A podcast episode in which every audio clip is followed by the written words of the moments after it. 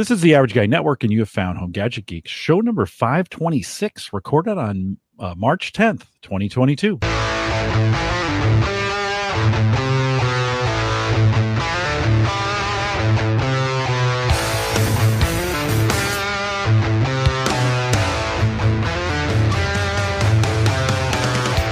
At Home Gadget Geeks, we cover all the favorite tech gadgets that find their way into your home. News, reviews, product updates, and conversation, all for the average tech guy. I'm your host, Jim Collison, broadcasting live from the Average AverageGuy.tv studios. And Ryan, you can Uyghur's not here, so I can you can commiserate with me on this. Uh, Yeah. the weirdest weather Oh couple gosh. weeks, right? Can't determine if it's going to be warm or cold. You're getting some snow. You okay Yeah. down there in Kansas? Yeah, we're not too far from you guys up in in uh, Nebraska, but yeah, kind of in between you and I. Got all the snow last night. We're supposed it's kind of snowing out right now, but yeah, you're absolutely right. The weather is just up and down. You know, over the place. air conditioner in the car one day, and then heated seats and the heat cranked the next, and it's just a mess. Well, the But good news is Midwest. is it snows, and Bob, you know this because you live in the northern climate. In March, if it snows, it's usually gone in a couple days. It's not like it's going to be right hanging around. Bob, you're not even you're down in Southern Cal. You're not even thinking about snow, right? I don't even know what snow is anymore.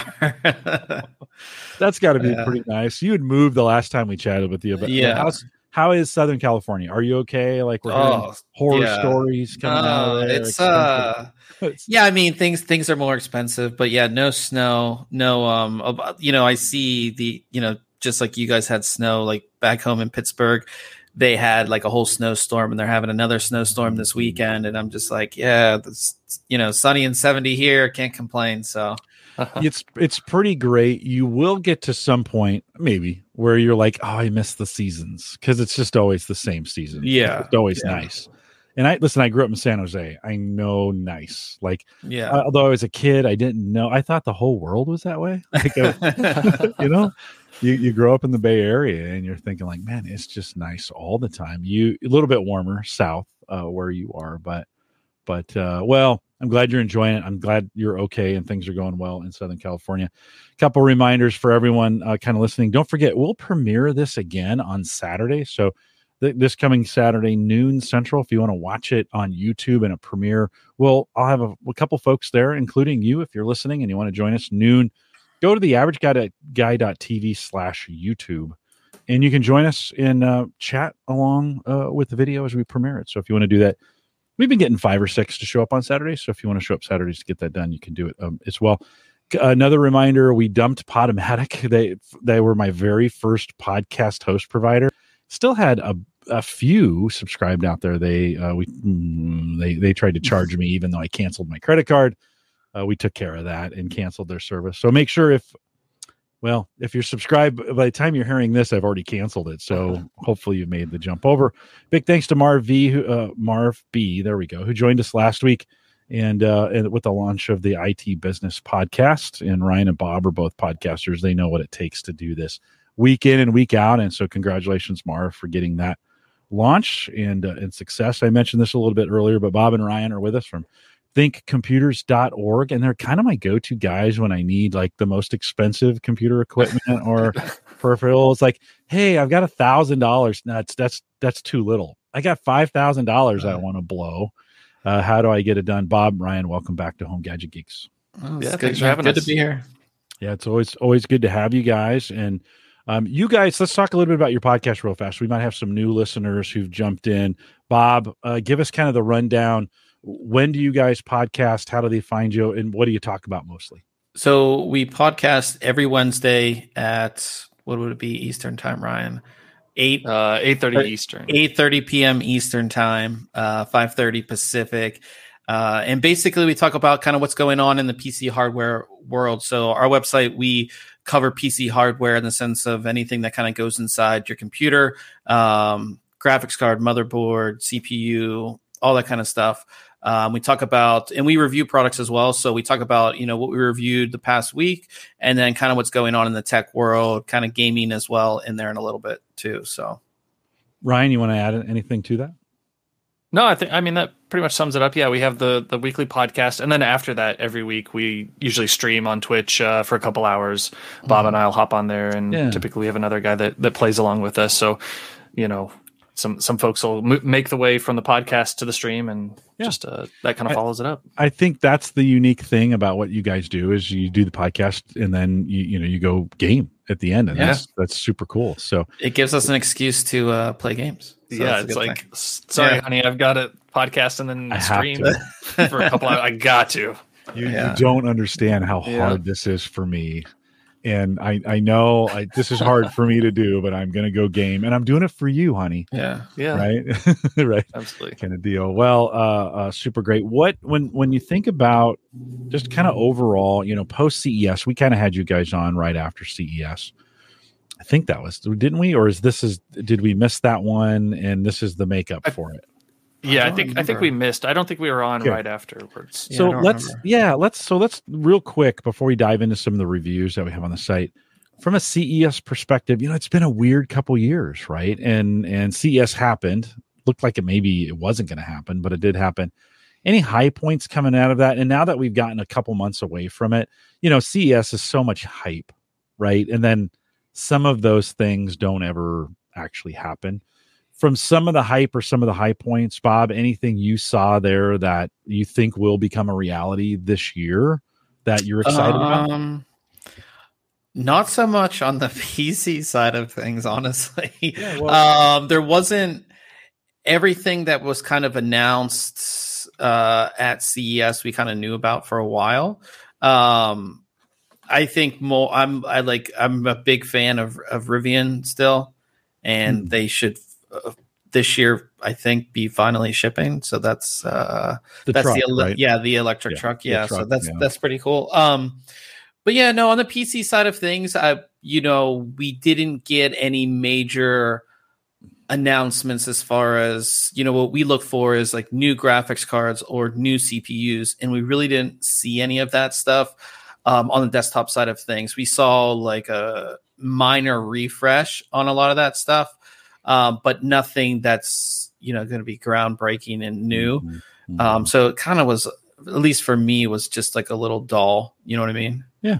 Yeah, that Ryan, any, anything you'd add? nothing too crazy. I know there was the the one product I think that got a lot of attention was a, a Samsung curved monitor that was like their 55 inch Odyssey, and it like is just enormous. 55 inches in general is huge for one screen, but then they Mhm. the fact that it can rotate and go to a vertical orientation, Mhm. right, and the way they were showing that and how that can benefit you depending on your workload and Mhm. and your work type uh, was pretty cool. But yeah, not not the CES we're used to. Hopefully next year, I'm I'm hoping uh, things can hopefully get back. Oh, to I normal. never want to go back to Vegas. I, I don't have any. I, I just cover it from afar. It's just like, nah. No, I think I'm done uh, with my Vegas days. That 55 inch monitor, I think I tweeted. You guys might have tweeted, or did you guys cover that? Was that a yeah. okay? We had an article on it. Yep. and I think you did, and I picked that up, and I and I, and it, that to me too was a big. I'm a monitor guy. I mean, I love monitors. I could, if if I could have whatever I wanted, I would have just a full wall all the way around me of monitors. Right? I just I don't know why I'm so hooked on screen real estate. But that one, that 55 inch was amazing, and then it, they showed it in the portrait mode. That was even more amazing, right? I was just like, wow! And two of those side by side in portrait, that would be pretty great. Like, Yeah. I, don't, I just, I'd love that. I'd love to have that set up. So, um, well, you guys have been spending a little bit of time, and let me bring this up. I'll share this on screen for folks that are just on audio. We'll we'll try to make sure we we um, we talk a little bit about this. But Ryan, you recently looked at a Lenovo ThinkPad, and Bob, you got a review we're going to look at here in a second. But but Mhm. Ryan, the this is the most recent one as we think about what's coming out uh, on the laptop side of things. Anything, you know, if I'm think if I'm in the space to buy a laptop now, what's crazy is like we all we bought. I shouldn't say this, but we kind of bought equipment going into the pandemic. Right, pandemic happened. Oh crap! I'm going home. There was a huge surge in PC sales and laptop Yep. sales. You couldn't find a laptop for a while. I imagine that market's still maybe even a little tight. Uh, I don't is. know. Maybe is it okay? Yeah, definitely. Um, well, and so um, that's two years ago, and we're thinking about for some folks are like, well, I bought in a hurry, and now I kind of need, you know, now maybe, now maybe I want to buy what I want. Talk a little bit about you know this ThinkPad line from Lenovo, of course, is their staple. Uh, this Yeah. the staple line, especially in the in the in the in the enterprise. Any thoughts on uh, on the review that you did there? Yeah, so this is definitely like a workhorse of a laptop for sure.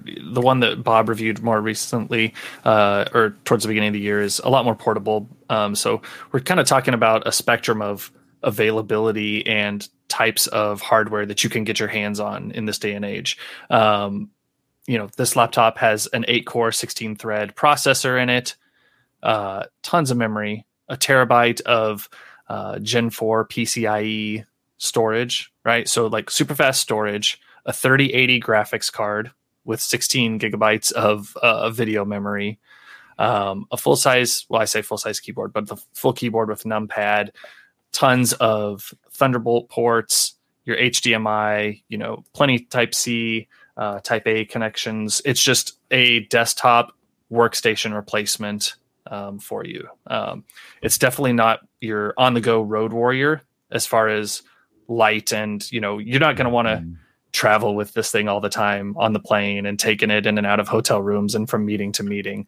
But when you need to be getting real work done that's either graphically intensive um, or just requires a lot of compute this is like definitely a model to check out. And you can configure it in all sorts of customized options uh, on the Novo site as well.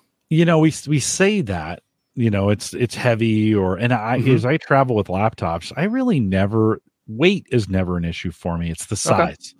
right it's mm-hmm. a, you sit because i'm always playing coach unfortunately and you get in that coach seat and i mean anything besides a tablet is is basically not going to work yeah. right in fact i've even taken my phone and put it on a you know i've put my phone um i've got a microsoft keyboard in fact it's sitting right here i've got one of these microsoft keyboards that it's got a lid here. Let me see if I can grab it. So I got one of the Microsoft keyboards. It's got a cover on it. You pull that off. Bluetooth keyboard. This you can use. You know, you can fold as a stand. I put that on the um, on the tray. Put my phone on it and use the yeah. phone kind of it. But so it's a little tiny keyboard and it's a little tiny phone and it's still barely enough room on that on that tray. Yeah. You know, you're just like, oh my god, this is nuts. So it's just a size uh, perspective. I, I, don't know, and and you know, Bob will ask you this question too. When I'm traveling, I whether that thing is super light or heavy, it's sitting in a in a backpack that I'm going to carry, and when I get to my, you know, I, when I get to my destination, I'd rather have the power than yeah. not have it. But but Bob, any any thoughts on that? Yeah, I think I mean for most people I think you can find a thin and light that's it's very powerful. Mm-hmm. Um, the laptop that I reviewed was, you know, I actually went back to Pittsburgh on a trip with it, and that's all I brought. And I, you know, most people these days, unless you're doing, I mean, you're not gaming, obviously, um, but if you know, if you're unless you're doing like 3D modeling or game design or really intense video editing, um, eh, you know, like just like the the ThinkPad X1 Carbon Gen 9, like I mean, it's incredibly light, incredibly thin, and incredibly powerful. You know what I mean? And I think for most people, um, the big change that we saw a few years ago was moving from um, a normal hard drive or even from like a normal SATA based SSD to PCI Express storage, um, which means your boot times are so much faster. Your application loading time is incredibly faster. Um, and that has nothing to obviously to do with the processors, but even the processors now, um, you know, I can, that's a thin and light. I can edit 4K video on it, no problem. Um, you know, I, I think for most people, 90% of people, uh, you know, business tasks, uh, word processing, Excel, PowerPoint, all of those things can be done on a thin and light, you know, uh, no problem. Um, I think in, in, the case of the the one that Ryan reviewed, that's really for somebody who is replacing a desktop. Um, obviously, yeah. with the with the discrete graphics card, you can do some gaming, but on top of that, you can use that discrete graphics card, um, you know, for for like 3D modeling or something where you really need that type of class of graphics card. But I think the processors they're all optimized for all of these applications as well. So um, Adobe applications or any type of uh, serious applications, all of new Intel processors, I know they're all optimized uh, for that. So I would I would definitely choose a thin and light over, uh, especially when I'm traveling over yeah. something big. And one of the other differences, like on your uh, carbon that you looked at was the memory on there that comes with it is soldered, right? So that's how, uh, one of Yeah. those ways that they can get away with making a little thinner and lighter, right? They don't have to have the the manual attachments to keep the DIMMs into the Mhm. motherboard. Whereas on this laptop, it's got four slots, and I can pop those out and replace them and configure it. Uh, you know, in the future, oh, I found that 16 gigabytes or 32 wasn't enough, and I want to go up to 128 in there. You know, things like that. Uh, so you've got some of that handoff as well to to think about. But I think Lenovo's got a great product, um, especially in this ThinkPad line. I, I don't want to have to send it back. I've got a ThinkPad from work. Uh, one of the things that drives me crazy. It's a, I think it's Core i5. When on it's when it's on battery, it degrades the Mhm. video, right? And and I I really like let let me and I, there's no way to to overwrite it. At least I should be able out. to. You should be able to in in Windows. Um, you have to go into advanced settings, in advanced power settings, and then Okay. it's in there. There you can literally change what each, like what the CPU does, what everything does. Uh, you Okay. should be able to. I don't know if they have it locked down, they, but they might. I I wouldn't Yeah. think we would lock that those kinds of settings down. So I have to look. The crazy thing is is it's only been off battery maybe three times in the Yeah. two years. Like I got it right before. Literally, I drew it right before we we you know March seventeenth, twenty twenty, which is you know the day everybody w- was sent home. And um, I, it's been plugged in here, or even when I go into work, I, I plug it in. The the traveling since traveling stopped, it just hasn't been on battery from time to time. And I need to figure this out because my routine is to go into the office, sit in the atrium, and work for the first hour with coffee in the atrium, uh, just on my laptop with no, you know, just just in. It's it's a great way to start the day, right? Sunlight and uh, people are kind of moving around. But I did that this morning, and I was like, oh, that's right. The the the resolution is terrible. I need to go Yeah. in, and so I'll have to I'll have to dig that. I'll have to dig in um and, and get it fixed. Uh Bob, you looked at the ThinkPad X1 carbon. Um you, you were looking at Ryan, you were looking at the ThinkPad T15G and then Bob in the chat says uh Jim, I should uh check out the X1 Nano, think 13 inch X1 carbon. Uh so the the X1 carbon but a little bit smaller. So so Bob, have you had a chance to look at the even the nano version? no, I haven't, not yet. Okay. Um, but I think, that, like I said, uh, like Ryan said, Lenovo does a really good job with the ThinkPad line. Um, on top of you know thin and light and powerful and all that kind of stuff, all the ThinkPads have you know because they're they are made for business. They're they're made for travel. Um, they have all these other things in there um, that protect your data, that protect it, uh, security features, all that kind of stuff. Um, but yeah, they have Drop they have a bunch. and- Yeah, Pretty rigorous testing on them. yeah.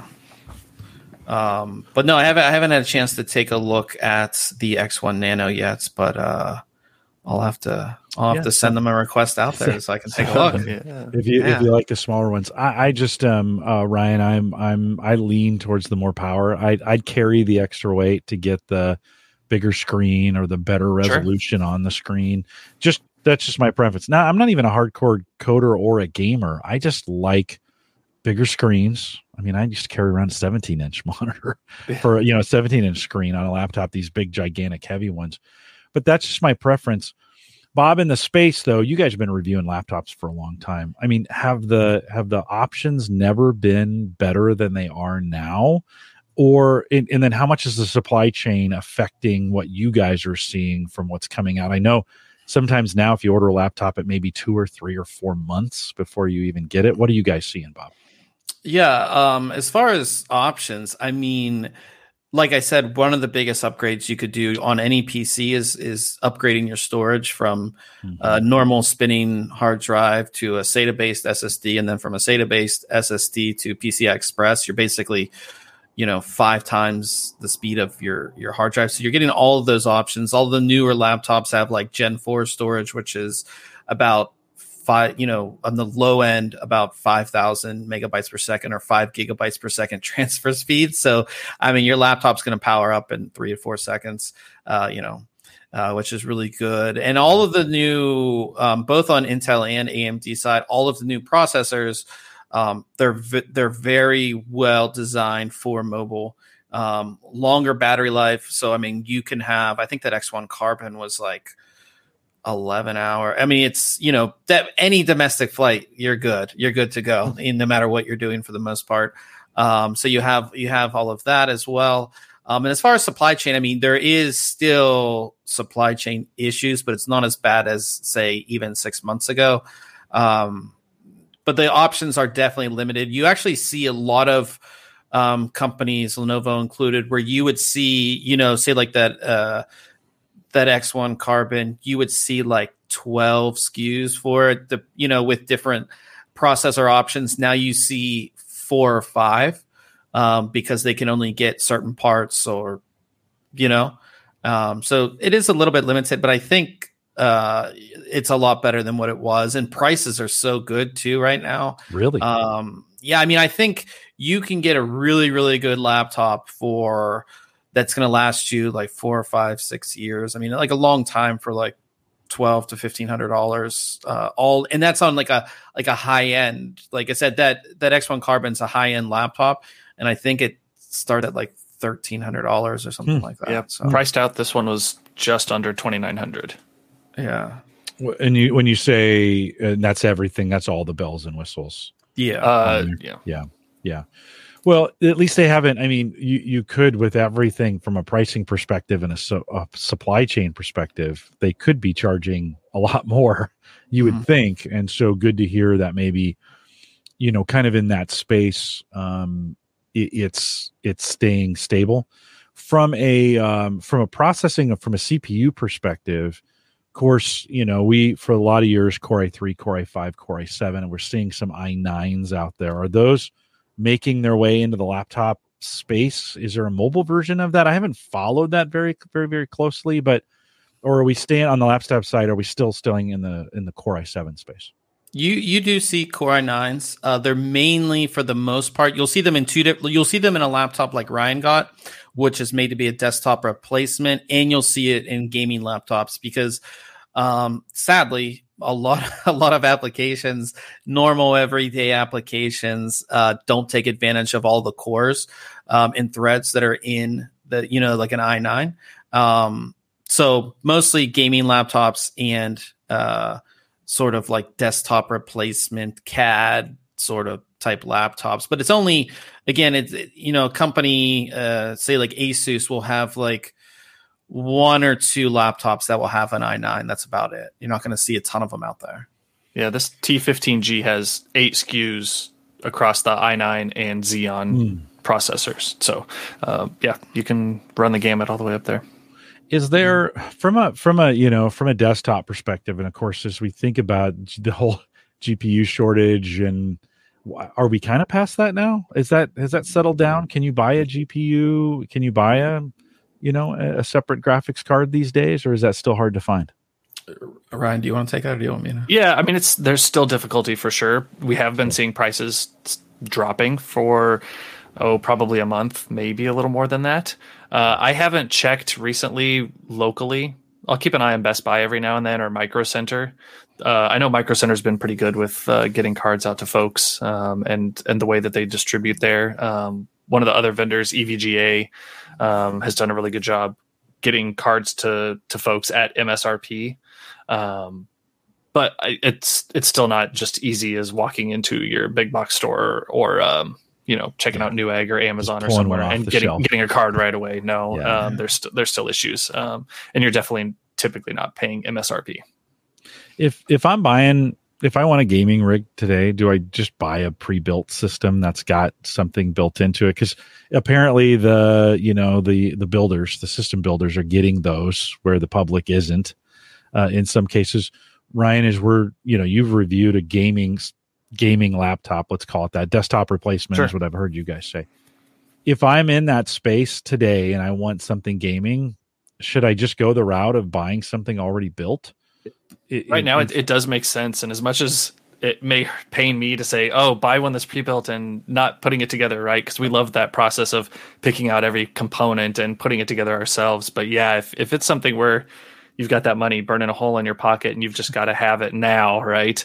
Um, or uh, that that is a good way to get one. Um, and a lot of times you know we have a, a guy in our chat that uh, comes and listens to the podcast a lot and you know he bought a an, a, a pre-built and was able to you know sell off some of the components and and make money off out of the deal right because he kept the the gpu um, yeah. but didn't need the rest of the components and and right now yeah you could be at the uh, you know under the the grasp of the vendors and the supply chain of well i got all the components except for my cpu or my gpu and now you're just sitting on these components and either running them in a subpar configuration with an old graphics card you may have had from a previous generation or it's just sitting there in a pile of boxes until you can get that last component that you need and uh, and then you know maybe by the time you can get something the next generation is out and you know that's that's a, a bad feeling. Mm-hmm. So yeah, I think uh, pre-builts are are definitely a, a, good option at this point. To do it. Bob, you want to add anything to that? I think the biggest thing with pre-builts is that there's usually so you know you're you're buying you're out buying a graphics card, uh, you're gonna pay well over MSRP, whereas in a pre-built, most of the time, depending on the vendor, but I mean, going to Best Buy or something like that, uh, Cyber Power, um, you're not going to get something that's way over MSRP. You know what I mean? Um, that's why a lot of people are buying pre-builts and then pulling the cards out and then selling, them, like you know, yeah, yeah. um, just you know. But I, I think yeah, pre-built's kind of like the way to go right now. If you need something right now, or you're buying for somebody for like a birthday or graduation or whatever it may be that they need it at this specific time, I think the best way to go is just to get a pre-built because it's just one, you don't have to build it, and two, you're going to get it in time for whatever you may need it for. Bob, do you think the laptop replacement gaming rigs that are coming out now are sufficient to game on for in most cases for for folks that are gamers? If I if I really wanted to get the best of both worlds and be like, yeah, I want something I can take it along with me, are we to that point where these laptops are good enough to do all the normal gaming that everybody else does? I would say yeah, from a power perspective. Um, it all depends on the resolution too. So you know, if if you're gaming at 4K, maybe not. Um, I think the biggest thing that comes down to is temperatures. I mean, even in our review uh, that Ryan did, mm. I mean that that laptop got very hot. Um, so that's kind of the the main thing that you really worry about when it comes to that. But as far as power wise, uh, the RTX 30 series from NVIDIA is excellent as far as you know running a lot of games these days with you know the highest end textures on and all that kind of stuff, especially at 1080p, 1440p. Uh, if you're a you know 30, 70, 30, 80 uh, mobile version, you should be pretty good on that front, mm. uh, getting over 60 FPS in most of those games get you know it's kind of that or a gaming you know an xbox or a, you know ps5 mm-hmm. right? And those are, are, have those gotten any easier to find? Uh, you, are you guys either following either one of those? Seem like for a while they were impossible I, I, don't follow them. Okay. yeah i don't no, follow I, I think they're still pretty difficult as well think, especially the ps5 i think the xbox might be a little easier to find. Yeah yeah. Uh, Joe says he got an email from uh, e- EVGA the other day, an Impulse bought another 3060 Ti. So, uh, Joe, whatever you're doing, keep keep doing it. Those those may be the, the, kind of the way to get it done. I did hear that is opening up, so they're not as impossible to find, kind of um, as they once were. You guys also review a lot of motherboards, and of course, I think we've seen some pretty good jumps in in, in the manufacturing and the I mean, I look at the motherboards now and they're like race cars. like they've, got all kinds of great stuff on them. Has the in the in the two years during the pandemic, and Bob, I'll throw this question to you first. Have there been some leaps in in the technology going into the motherboards? And if I've got a PC, you know, I might, you know, you you give me a hard time because I've got older equipment that I that I that I work off of. I stretch my stuff out for ten or twelve years if I was thinking post pandemic here and I maybe want to build a PC of my own, is it a good time to jump in and get that done? Yeah, I think we're, I mean, we're still, uh, the two biggest uh, things that I that I would say, uh, you know, on the Intel side, we have new Z690 chipset, and then on the AMD side, we've had X570 for a while. Both were even gigantic leaps from the previous generations, um, and I think any base. I mean, the past f- four or five years have been a great time to build a new PC, um, just because of the you know so much advancement. Every new generation, we're getting so much more. Um, you know, on new motherboards, kind of what you're showing here. Um, like you said, they look amazing. Um, but the biggest kind of advancements, you know, uh, not only a computing power from the CPU perspective, but just on the motherboard itself, we're getting, you know, PCI Express storage across the board. Like that board you're showing has four PCI Express slots on it, uh, which means you can install four tiny M.2s. You could basically build a computer without even having any, you know, any 2.5 inch SSDs or big spinners in there. You could do that all on the board itself. Um, and then, you know, Wi Fi, we're getting Wi Fi 6E on a lot of these boards, which is incredibly fast. You don't need to plug in anymore, even though most of us still plug in. Um, you're getting that on the motherboards too. So there's there's so many great advancements. The boards look great. They have lights on them. You know, like you said, they look like race cars. Um, mm-hmm. On the back there, we have USB 3.2 Gen 2x2 um, on the back, which is incredibly fast. That would be about 2,000 megabytes per second on an external drive um, or a portable drive. So that's just excellent there as well. Um, by default, on this, you're getting 2.5 gig LAN if you did want to plug in. So again, super fast uh, stuff there. So yeah, I mean, this is crazy. Like, look how many, look how many ports are on the back of this thing. Yeah, how many you do know? we count, Ryan? 13? 12? 12, uh, 12? Yeah, it was 13. Yeah, yeah. Yeah, 13 on the back of there. And that's the biggest thing is we have so many gadgets. We, right, we have our webcam here, we have our microphone, uh, keyboard, mouse, uh, lights, all this kind of stuff. You need all those extra USB connections on the back. Um, yeah, yeah. What's what's MSRP on on something like this, Bob? Uh, it all depends. I think this this board, this is the uh, Gigabyte Z690 Aorus Ultra. I believe it's 329 for that okay. for this board. But I mean, motherboards are like it's just like anything. I mean, you can go from the low end to the suit. You can spend up to close to a thousand dollars on a motherboard too, but that's the crazy, insane high end that nobody needs. Um, yeah. Yeah. You know, but on like Z690 side, I would say the average is around like $300. Um, and then the X570 side, which is the AMD side, it's a little bit less expensive now because it's a little older, but it's still, you know, right around two, what would you say, around like 200 bucks? uh, for an a- average X570 board. For an probably. average, yeah, 250 maybe. Yeah, yeah two 250. So, well, which which got- is not that hasn't changed. I mean, over the last 10 years, the lower boards were 150. The medium, you know, the middle ones were. Mm-hmm.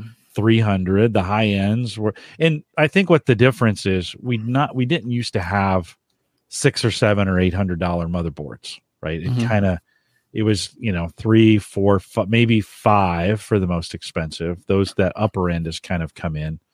So maybe you've got more expensive options now where where before. I think even on some basic boards you're getting some really good you know for under 200 you can get a board that's got enough for most for the average guy right? Yeah oh right? yeah and Gen I just I think the the speeds is the biggest thing. You know, uh, like you said, Gen four storage, USB three point two, Wi Fi six E. You're getting all of that. Uh, you know, at that price point. point, and I on Z690 by default, the chipset has 2.5 gig LAN. You'll see 2.5 gig LAN default on most X570 boards too. So lots of you know you're just getting everything is just becoming faster yeah. uh, which is obviously good for us when it comes to loading times or uh, latency as far as you know gaming or like what we're doing here you know streaming right. you don't have any right. lag issues yeah when we're Ryan, getting ddr5 yeah ddr5 as well you know is going to become more and more um, prevalent uh, both on the intel and amd side um, is that not up. a thing yet? Are, are, we? Are we still? It seems like that's been hanging out there for a while. Is that not mainstream, or is that mainstream now? It's not so it mainstream. Much, yeah. Okay. Uh, availability yeah, so, of the chips and sticks oh, is still, I think, okay. pretty pretty tough to get. Intel has some boards out that support it. There's nothing from AMD yet that uh, supports DDR5, but next generation, uh, we'll we'll see that. Uh, we'll have parity there. I guess I saw that in GPUs. Right, GDR5's been a GPU mm-hmm. standard for a while, and I guess I right. assumed that had made its way into the PC space, but maybe we've got some there. Maybe there's some delay. If I'm buying, if I'm buying a board, so that um, a Bob that that uh, that board we just looked at is that DDR5 or is that DDR4? Yeah, that's that's DDR5. So Intel was the first um, the the first chipset, which was Z690. That's the first one to first mainstream, uh, you know, consumer based uh, product to support DDR5 memory. So what they did though, because of the scarcity of DDR5, is you'll see a lot of Z690 chipset motherboards. They'll either be a DDR5 version or DDR4 version. So with that, you know, with a certain motherboard, you might see two different SKUs. Uh, one that supports DDR4 and one that supports DDR5 because again, one it's a lot more expensive and two it's a lot harder to find. And DDR4, what's the what's the speed difference between the two? I mean, is it that much of an advantage to go to DDR5 as opposed to buying a board with DDR4? Uh, not you. So we, so I believe I don't know how like the highest rated DDR4, but you can get up there around 4400 megahertz. Um, but DDR5 starts, I believe, at 4800. You you're going to get up to you know as the technology improves and as the uh, platform kind of matures, you'll see 56, 57, all the way up to 6800 megahertz uh, a lot faster. Okay. Um, now, how does that translate into to say getting you know more FPS in games? We haven't seen a whole lot of testing on it. I haven't tested that specifically just yet because uh, I I literally just got some DDR5 not that long ago.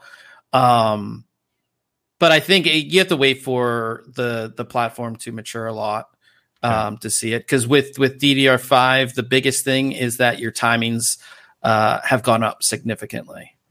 Um, so yeah, it's just it's just just like anything, you got to take time to you know for it to mature. So so if I was if I was putting a system together myself right now, and maybe I'll ask this question of you, Bob, both you and you too, Ryan. If I'm putting a system together right now and I want to keep it fairly reasonable. I'm okay staying DDR4 as the price mm-hmm. point there, still pretty reasonable. If I'm going to stretch it, I could go to DDR5, but that may not give me that much lift. If I'm, that's not what I'm looking for. I don't know, Bob. Any any thoughts on that? Would you just say, hey, DDR DDR4 is okay for now? Build the system with that. That'll get you the next six years, five, six years, maybe. I don't know, Bob. What do you think? Yeah, yeah, for sure. And especially like if you're building like an AMD Ryzen system, it only supports DDR4 anyways. Mm, gotcha. Um, you know, if you're doing Intel, yeah, I mean, depending on the price difference that you'll find, uh, it'd probably be like 100 150 bucks difference going you know looking at a ddr4 kit versus ddr5 kit and we always say ryan and i always say you know that 150 dollars could go towards something you know uh like a, a better you know going from a 30 60 to a 30 70 or or going from a 2.5 inch SATA SSD to PCI Express SSD. So there's a lot of uh, other things that could be upgraded that would make a much bigger difference. I would say. Ryan, any thoughts? Nope, I agree. Um, DDR4, there's no nothing. Uh, nobody's going to point fingers at you and laugh because you bought DDR4 uh, yeah. in 2022. So even if I bought um, it, you guys would be okay with that. If I, we'd be all right. Yeah, yeah. Um, you know, and and you know, if you were trying to determine between DDR4 and 5, right? You you may be able to get that next up capacity, um, you know, go from a 32 gig kit to a 64 as opposed to only being able to get maybe a 32 right. um, in the DDR5 uh, realm. So maybe get a little more longevity out of it, or if uh, you needed that extra memory, um, you could go go that route. I've been doing a lot of VM stuff in there, and it's nice to have. You, you know, always want that memory. Sixty four, yeah. Oh yeah, and, and that is for from a, a, value perspective. I'd rather go a gen back, but get more yep. than be on the cutting edge and have less. Uh, just for me, that's just kind of how I think about it. Ken. Ken says he picked up a 5700G and the the the ASRock uh, B55 uh, or uh, 550, which is AMD, right on that side. Yes. 64 gig uh, uh, RAM, um, DDR4, and a Black Friday deal. Any thoughts? Uh, I'll throw this back to you, Bob. Any thoughts on the on the B50? The uh, the B50 B550 Taichi is one of the best uh, B550 boards out there. So definitely uh, awesome pickup on that. And the 5700G uh, has built-in graphics. So if you're not, you know, you don't need a graphics card right away, which is nice. It's one of their APUs uh yeah and 64 gigabytes of 3600 memory. A uh, 3600 memory is kind of the sweet spot too uh when it comes to amd so you you know you it, it's right in that you know performance spot uh good performance spot when it comes to amd so that's a sweet little uh deal that he got there especially if it was on black friday i would say. Yeah, bob does have a full you have a full review of that motherboard out on the site. i do. 11 11 pages so yep yeah. want want more info about it, you've already got it. But yeah, I, yeah. I believe in the That's review. Great. I did say it was the best B550 board out there currently. So, um, Yeah, definitely. Uh, there you, there you go, Ken. Uh, that's a good. Yeah. Uh, and and is that is that the is that maybe a sweet spot right now as we think about the on the AMD side of things where that's been out a while, right? I mm-hmm. uh, I should be able that technology. It's not like that stuff is is lightning or or is is a bleeding edge technology new. I could probably pick up some good deals if I'm watching for some of the and maybe even a post CES deal where maybe some new stuff is coming out and they're trying to get rid of the old stuff. Yeah, the next generation of Ryzen processors is expected to come out towards the end of this year. So um, a lot of that stuff will be going, and it has been going down in price anyways. Um, like when he got it Black, I mean Black Friday, there was some amazing uh, AMD deals, and the processors are very well priced. I would say right now too. Um, you know, unless you need the latest of the latest, I think the AMD Ryzen ecosystem is is great right now. Um, if, if, I was going to do a budget build, why wouldn't I go that way right now? Right? I mean, yeah. is there any disadvantage to me not choosing? I mean, what am I sacrificing by not going Intel at this point? Right? I mean, it's it would it'd be a pretty safe build, right? Yeah, I think it, as far as processors, they're very close together, right? Um, the only thing that you would be missing, say, if you went if you went with X570 or B550 on the AMD side versus Intel right now is you obviously no DDR5 support, no PCI Express 5.0 support, uh, which th- is not going to make a difference uh, really right now. Um, and that's that's basically it. The, just the X570 and B550 boards are a little bit older, um, but the you know that's that's basically it. Yeah, yeah, good nice price point anyway. So at this point, yeah. I'd be able to get in and and get it done. I wouldn't say budget because that's they're still going to be pretty expensive, yeah. uh, depending on what you buy. But maybe not a bad for, like for me and for what I do. Mm-hmm. Kind of basic computing. I do. I run a lot of VMs. I may be doing some crypto, but different than I'm not burning crypto with with you know I'm I'm doing it off hard drives as opposed to burning them off GPUs. So in this case, I just really kind of need basic processing power. I don't need the fastest stuff in the world, mm-hmm. but I do need it when I want it. like yeah. I'm not doing it right. Like, hey, I want to call on that thing. I do want it to go pretty fast when I when I need it. But I don't yeah. need it all the time. Yeah, I think like uh, the like a Ryzen like a Ryzen 5 series processor is great. Uh was it the 5600X? 5600X, yeah. yeah, very well priced with B550 motherboard. Um, and yeah, you'll you'll definitely be set. Yeah, I think that that'd be a good it'd be a good replacement. I you know the the boards I'm using now again, you know they're you know they're coming up on six seven years. I've gotten a lot of run out of them. They do what I need to do now, but I am kind of thinking through like, okay, what's the next one that I need to build? And I always mm-hmm. I kind of take that philosophy of I'm probably buying last year's technology where it's still okay, but it's I'm not paying for the bleeding edge. Correct. You know, yeah. Of that would you on the on the AMD side? So Ryzen five, would you does that equate to a, a like a Core i5, or mm-hmm. is, is, that why it's done that way? Yeah, is that AMD yeah. doing that kind of on purpose? Is that the way it works? Yeah, yeah, that's basic. That's basically why they did that. Okay. Yeah.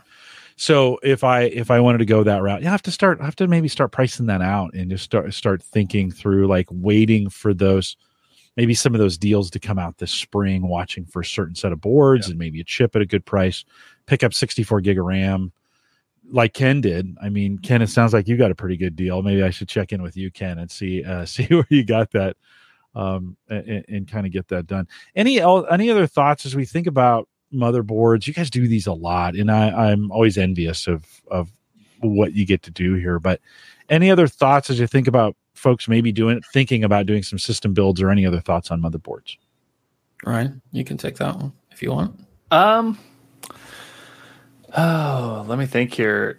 Not in particular. Like Bob yeah. said, you know, most most boards are going to have at least one to two of the M.2 slots that support the fourth gen of PCIe, you know, NVMe storage. And that's a big so deal like, now, right? I mean that is. That's, it's, that's a it's it's common, which is okay. is is good. Um, so you know, you don't have to worry about getting a board that doesn't support it. At one point, we were at that point where it was, oh, this actually only supports SATA drive in an M.2 factor, right? And so folks would going that route and not getting the performance they thought they were going to get. Um, so just making sure um, that you, you you get the best um, storage for your board. Um, I mean, boards are so nice. Like I, you kind of mentioned that even the lower end boards have so many of the great features. You know, the great wireless, the fast USB.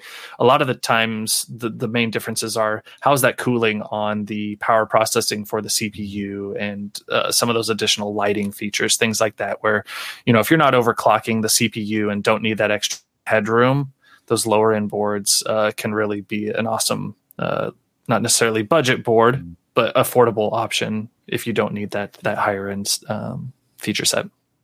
It seemed like that Gen 4 storage last fall or maybe even last summer was still kind of questionable. I think I was remember asking you guys some questions around that. And it's like, well, kind of it sounds like today that's pretty locked in. Like if you're gonna you're gonna do something, you want to make sure you've got that Gen 4 storage available to you because it's just gonna be so much faster. Is that right? Mm-hmm. Yeah, yep, definitely.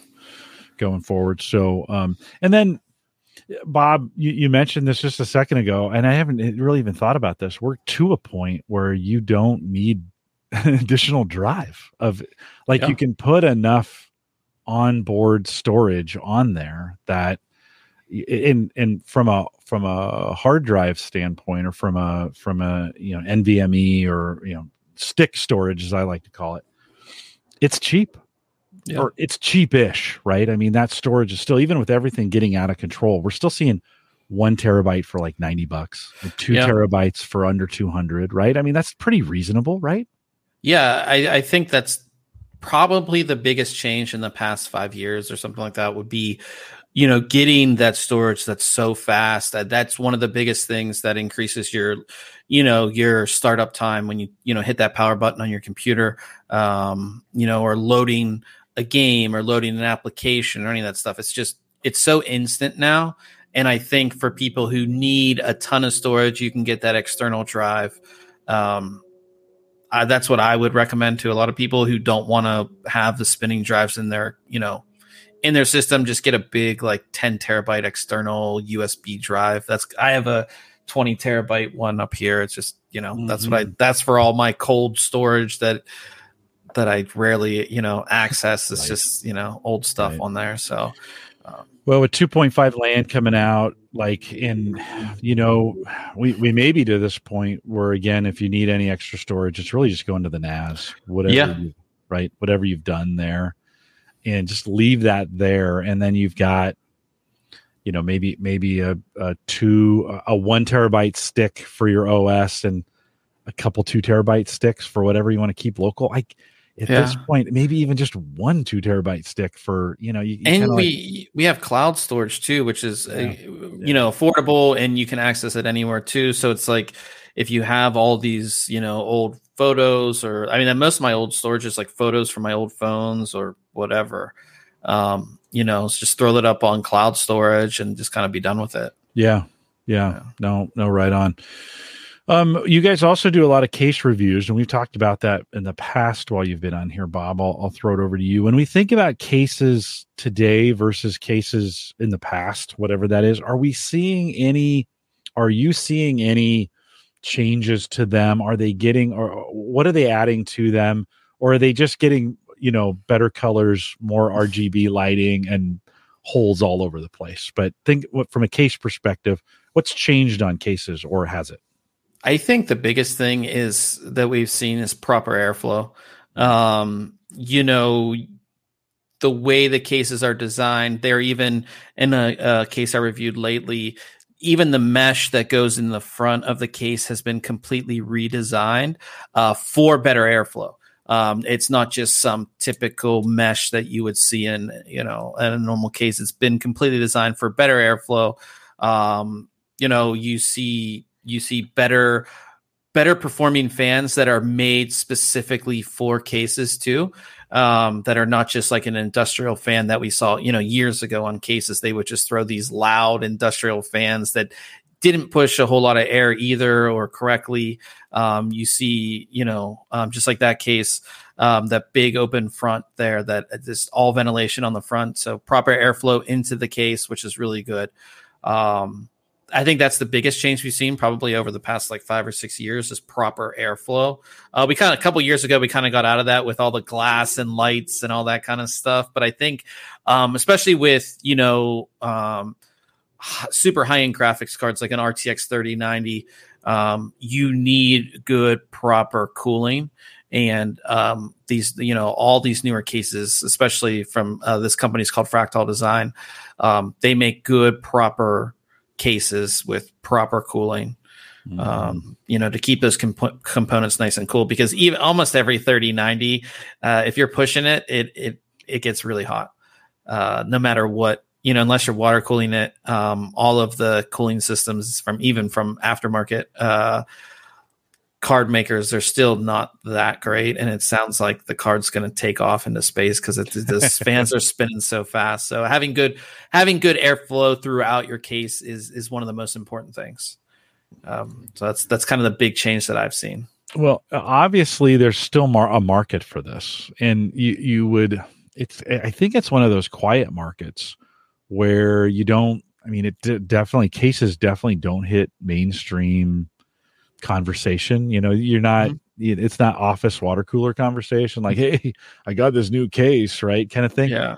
But the the innovation that's happening with cases, I mean, this is something I you know I see as I as I go out and look at what's up there or what's out there.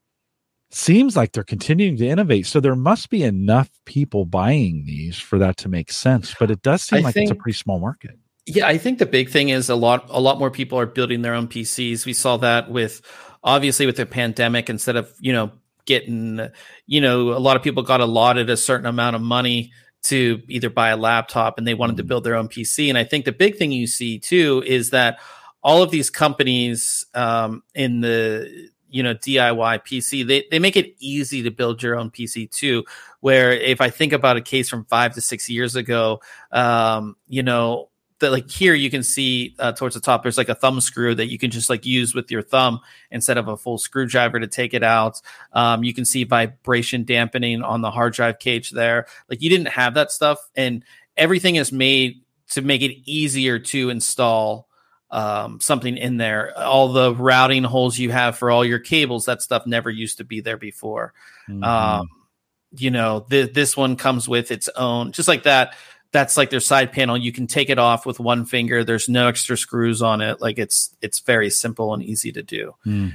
Um, yeah, all like I said, the the innovation really it, it, it comes down to I think just better airflow and then making it easier for the user to install the components. Mm-hmm. And but, but I mean, it must be happening. Like the market, if this wasn't happening, the market they they wouldn't be doing this, right? It just wouldn't yeah. even be there. And yet, the case market has it gotten it, you guys review a lot of cases how are we seeing more manufacturers less manufacturers or kind of the same amount in the space there has it consolidated down a little bit or is it still you know we've got five or six or ten manufacturers out there making these things right? yeah i'd say you have probably like you know six to eight core manufacturers of cases that yeah. we've had for the long run and then you know you've got a couple outliers here and there that are smaller they either uh mark each group of folks you know either that small form factor group that um is it jay that comes on the show every now and then and he's mm-hmm. always doing those really compact builds right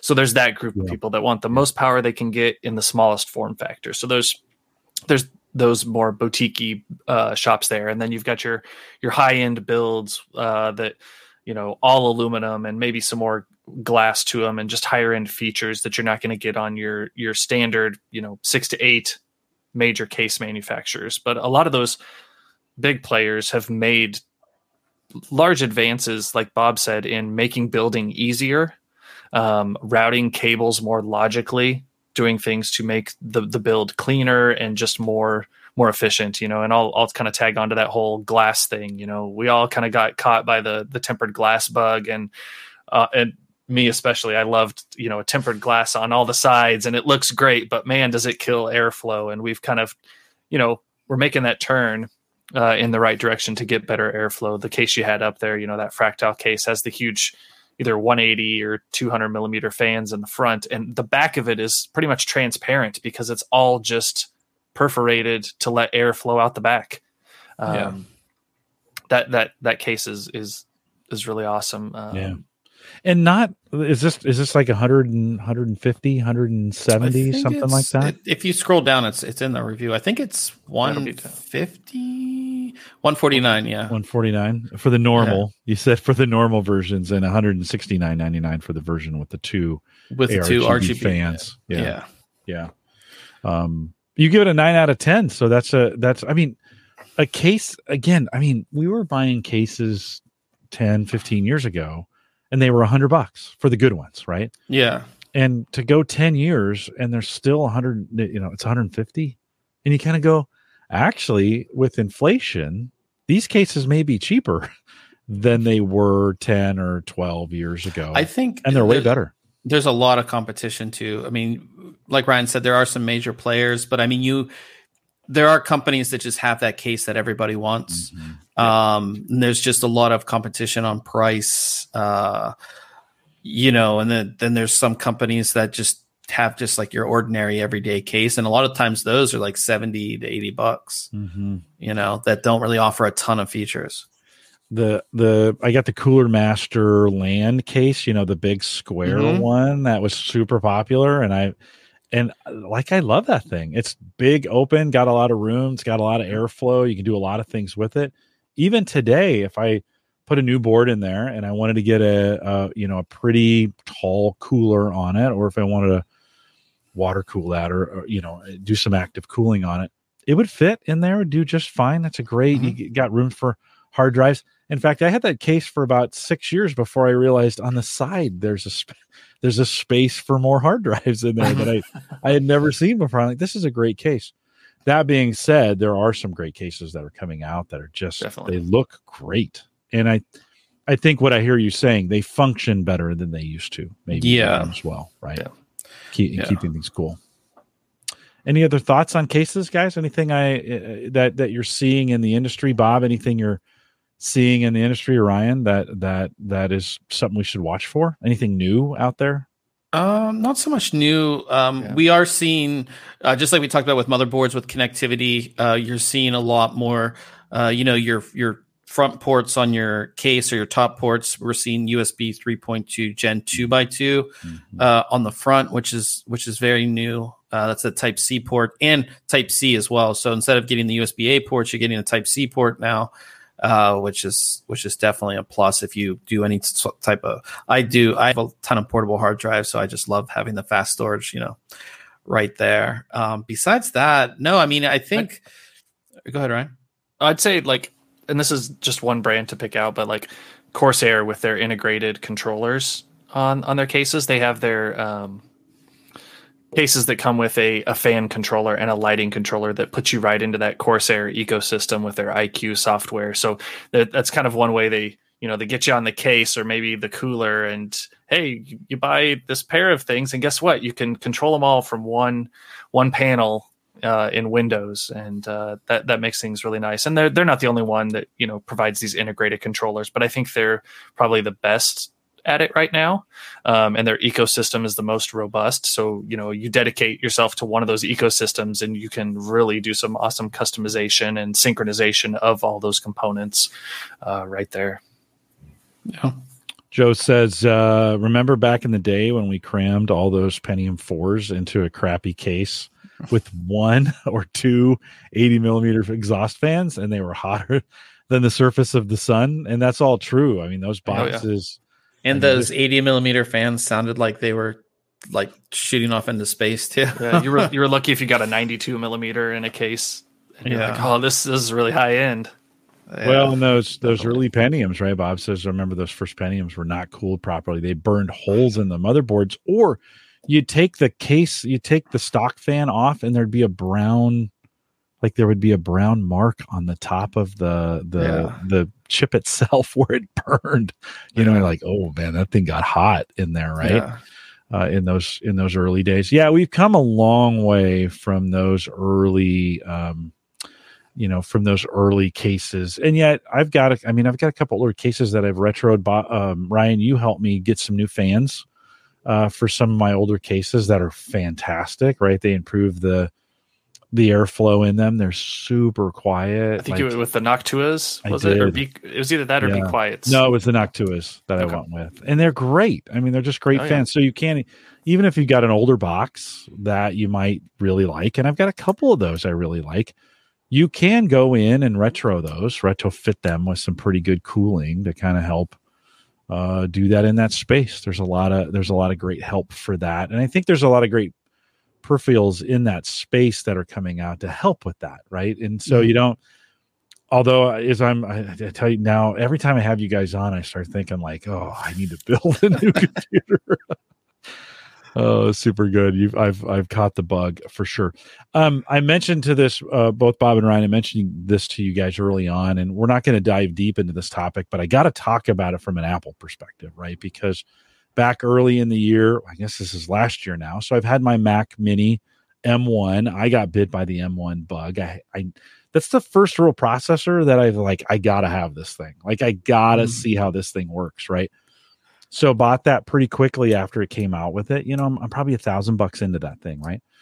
Well, with the announcement of the Ultra, which is basically, we won't get into the technical details of it, but it's basically just two M1s kind of, you know, put together to and optimized to work uh, really well. I was looking at that new box, that the Ultra box, and it's like it's like two thousand bucks, and all of a sudden you kind of go, well, I bought an M1 for a thousand. I could get two of them for 2000. They'll probably give me some trade in on that. Why wouldn't I go with an Ultra, right? You know, at this point, I know. Do you guys have you have you from that? I, I listen. I know you're heavy on the on the Windows side or on the on the PC side of things, but has, has that has that is that enticing at all to you guys to think about? I mean, Mac is really doing, or Apple is really doing some things with their processors. I think. Well, we we talked about it uh, a bunch. I mean, I think that the M1 was a great a great leap for them, not only in terms of processing power, but to get out of the Intel ecosystem. And when you're designing hardware and you have full ac- access to the hardware, it allows you to optimize things the kind of the way that you want to. Um, and I think for Apple, the M1 has been amazing, and I think this the the Ultra now. Um, a lot of people who are in the Apple ecosystem they want a desktop PC, but they don't want to pay like twenty thousand dollars for the the Mac Pro. That's just super super. Most people don't need that, um, and the M1's powerful enough uh, to to do a lot of the you know a lot of Apple people are very video editing type you know designer type people, um, but they want something that's a little bit better than like the laptop. So they have this Ultra now, which I think is a very good price range for what it is uh, for the for the Apple crowd. And it's I don't I haven't looked at I know what they said about performance, but it seems like it's going to be great for performance. It's going to be what a lot of the people again who don't have twenty twenty five thousand dollars for a Mac Pro Right, they're gonna right. they're gonna go to this thing and it's gonna it's gonna be like the PC they have for five or six years, I'd say. Right, right. Yep, kind of a um, PC type of a unit. Yeah. Yeah, well, I, I, certainly. I mean, when I bought the M1, I was kind of thinking I'll probably get, I mean, two or three years out of this, fully intending to trade it in on something else. Let's just be really clear hmm. about that. Gen one, like okay this isn't probably one i'm going to hold on to forever now i know that sounds weird to you guys because you know i hold on to everything forever but this was one i intended to think okay i'm now in the apple ecosystem they give some pretty good trade in cost you know trade in value when you go to bring their stuff in it's one i'm gonna i'm gonna seriously look at um you know the i took the no interest payments on the uh, on the on the mini why wouldn't I? It was free money, right? You stretch that thing yeah. out, so it's paid for, and all of a sudden you're like, well, maybe this is the move to the Tesla. You know, I'm going from the M1 to the Tesla and getting the Ultra, a step up. Uh, you know, probably be able to get that thing for around fifteen hundred bucks. Do the same kind of deal, put that on payments, and run that out for a year uh, on their money. You know, and then they've said, and I saw this. I was reading up on this on uh, on your site um, and I forget who wrote this uh, who wrote this article, but he said that uh, the the Ultra will not need any new like you won't have they won't have to optimize your software because it'll see it as a single processor on it, and so again that's that's kind of cool for me because i'm like okay i'm not waiting i've been waiting for mac to kind of optimize every month something new comes out okay optimize for the m1 that'll work day one so uh, yeah. know, all of a sudden i'm kind of thinking like well maybe it's time. You know, Daddy needs new shoes. yeah, no, it's ex- it's exciting, and I think again for for people in the ac- Apple ecosystem, the past couple years have been pretty awesome as far as performance wise. Um, it always felt like you know they were just a little bit behind the ball as far as performance, and then their optimization was really based on Intel because that's what they were running before, right. and now they have control over all of that, uh, which is a good thing. So.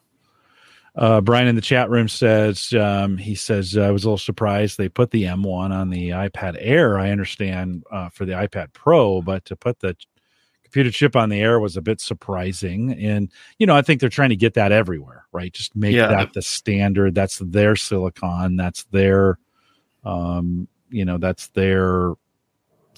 Yeah, that's that's their flagship, right? I think that's what they're leading out with, and I think as we see with the Pro and now the Ultra, they're going to double down on this. And have I seen like an M2 some discussions? Have you guys? Is there? Yeah, we've seen some yeah, rumors about uh, that.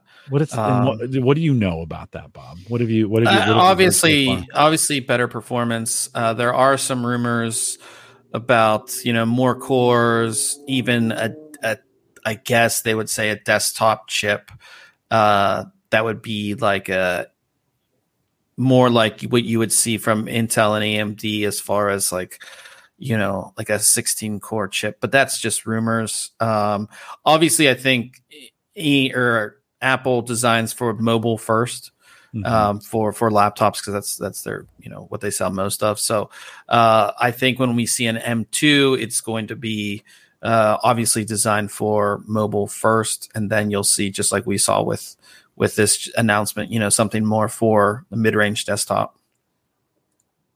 Ryan, any thoughts? Uh, it makes me. I always go back to: Do I need an iPad?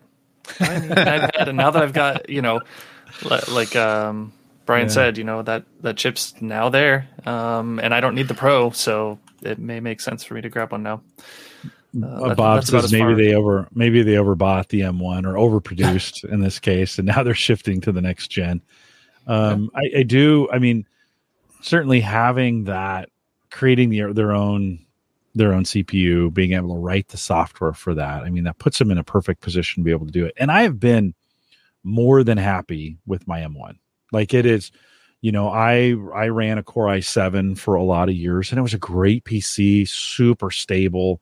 You know, 4700 chip, the workhorse of that generation. I think it's a, a third or fourth generation, so it's pretty old today it still does a great job for me on with VMs and just kind of stuff that I don't need super powerful stuff for, but it's still a workhorse. Like if you were to ask me, I mean that's that's some of the best money I ever spent was on that chip and it's lasted me a decade at this mm-hmm. point, and I'm still running it hard.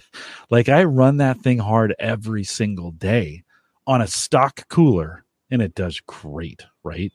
So um the M1 has been equally for me. It's been that equal workhorse, right? I run a lot of video out of it. I run a lot of audio out of it.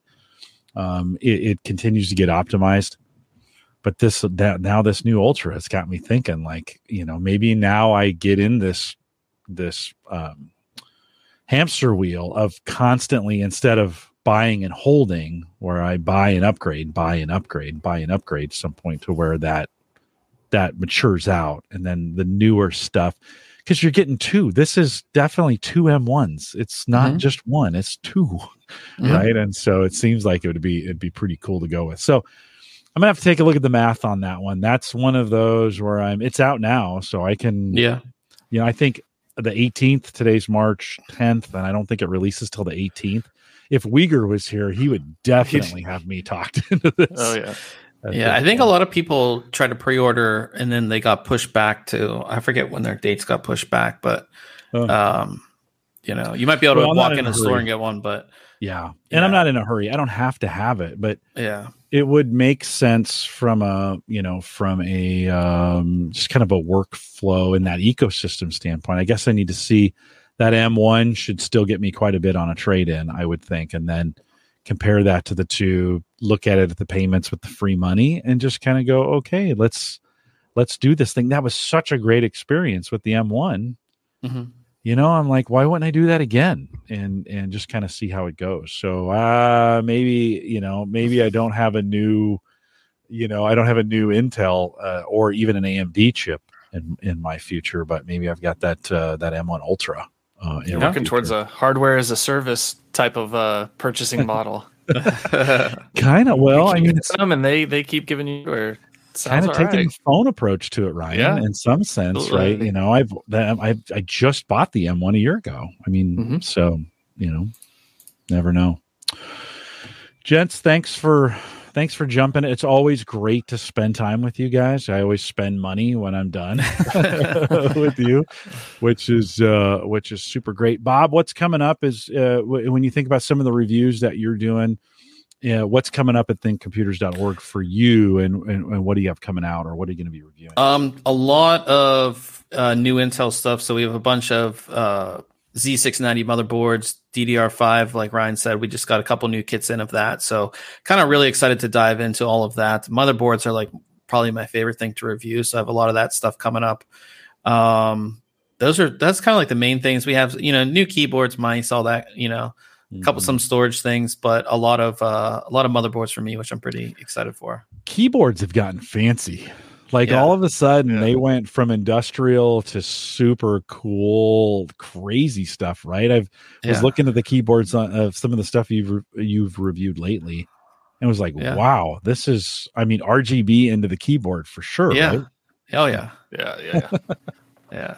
yeah pretty pretty pretty interesting if you want to if you're a keyboard if it's important to you you know it, no no surprise here i'm still using an apple keyboard that's probably 20 years old So, yeah what are you what are you showing there bob This is the IQNX. What is this? The uh the Is it the i80 Explorer. 80, no, yeah. it's the i80 Explorer. It's all it's designed to be like kind of futuristic, RGB backlit, mechanical keys. It's it's probably one of my favorite keyboards. Um, nice yeah. mechanical or Yeah. or- Oh, yeah. Mechanical okay. key switches, and you can swap out the switches too. So if I, you know, want to get a different type of switch that feels different, sounds different, I can actually take the physical switches out of this and get a whole new set of switches for this. that seems like pretty a lot of work Oh yeah, it's a lot. Of, yeah, it's a lot of work.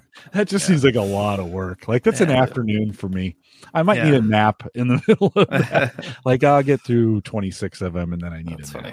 Nap yeah. So, Ryan, anything you're you got on your on your plate coming up?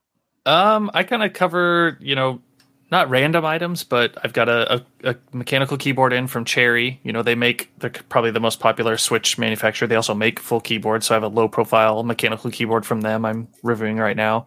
Um, I have an external sound card from Sound Blaster. Uh, an all-in-one liquid cooler from Cooler Master, and then a full um, chair from Cooler Master as well that I'm taking a look at. So, just a couple random items in the pipeline there. Some great stuff. I think what you guys review is really just perfect for the listeners of Home Gadget Geek. So if you Yeah. if you're listening to this and you haven't subscribed uh, to your to to what you guys do on a podcast, head out. What's the easiest way? What what just go to thinkcomputers.org and they can subscribe Yeah, right everything So- everything's there. We have links for a podcast, YouTube, Yeah. um, RSS feed, all that kind of stuff. So yeah it's it's super great i it always seems like i've got an evening podcast for work or something else when you guys are podcasting i try and jump in when i can uh, and always good great to catch up with you guys but i think from an audience perspective if you're listening to this show you're gonna if you haven't added it to your podcast player you should, probably should because it's it's like if you've liked tonight you're gonna like what bob and ryan do on a weekly basis so you know make sure you get subscribed um, to that as well. Gentlemen, thanks for coming out. Hang tight. Can you guys stay around for a few minutes uh, afterwards? sure. Okay, we'll do do a little post show. If we didn't uh, live chat room, if we didn't get to your questions, um, we had a lot to talk about. Uh, we'll we'll have you repost them in the in the uh, the post show. A couple reminders on our way out. One, we are live here every Thursday, 8 p.m. Central, 9 Eastern. If you want to join us, uh, just about every week we're doing it. I'm taking a few more weeks off these days, but uh, just about every Thursday. We'd love to have you come out and do it. Um, big thanks to Mike Wieger as well. He's out for the week, and uh, and so we'll have him back um, um, next week. So if you're missing him, he'll be here. Big thanks to Christian Johnson over there at uh, Maple Grove Partners, secure, reliable, high speed hosting from people that you know and you trust. If you're starting a website or you need to do something along those lines, Christian can take care of you. MapleGrovePartners.com. We'll get you there. Um, we'll get you there as well. Plans start as little as ten dollars, and then uh, uh, take it to our Discord group. If you go to the averageguy.tv slash Discord, uh, a great way, lots of conversation. I know you guys have a really active Discord group as well, right? Is there an mm-hmm. easy way to get to that group if folks wanted to join you guys on uh, Discord? I believe it's just thinkcomputers.org backslash Discord. I should awesome. get you in there. Yeah, yeah, great. So if you if you haven't jumped into the Discord groups, I know your group is great. I'm in it. I stock uh, you guys there. uh, just seeing what's I, I can't even like some of the things you guys talk about. I'm not I'm not even in the same I'm not even in the same category. like I like uh, but if you want to get uh, really technical in there or conversations about the reviews for you guys, that'd be a great way to, to jump in and get active in that group here um, pretty quick. We are live, like I said, every Thursday, 8 p.m. Central, 9 Eastern, out here at the averageguy.tv live. Thanks for coming out for those listening live tonight. Tony, thanks for tweeting. You're always good for a tweet or two while we're, we're doing the live show. We'll be back next week. We'll say goodbye.